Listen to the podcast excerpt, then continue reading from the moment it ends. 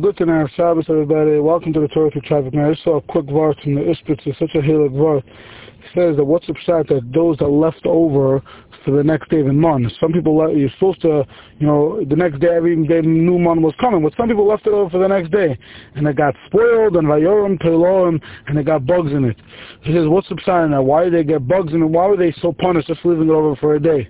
She says because everybody knows that Netzach Yisrael Yishaka. Benson Eibson says, Zach says that the biggest news, bigger than Yetzias Mitzrayim is the fact that Netzach Yisrael Yishaka, that Klal Yisrael is still around. And we are all part of Klal Yisrael. These people had another, they were humble, but there was another psula. They felt like, maybe for me, I'm not that good. You know what I did, if they would know what I did, I'm not going to get them on tomorrow. Somehow for me it's not going to work out. I asked my students, I asked one guy, I said, I asked all of them, whatever, I asked them, if you were waiting on wine and there was 10 pieces of cheesecake and one of the pieces was burnt, which piece would you end up with? He won, everybody, he said the burnt one.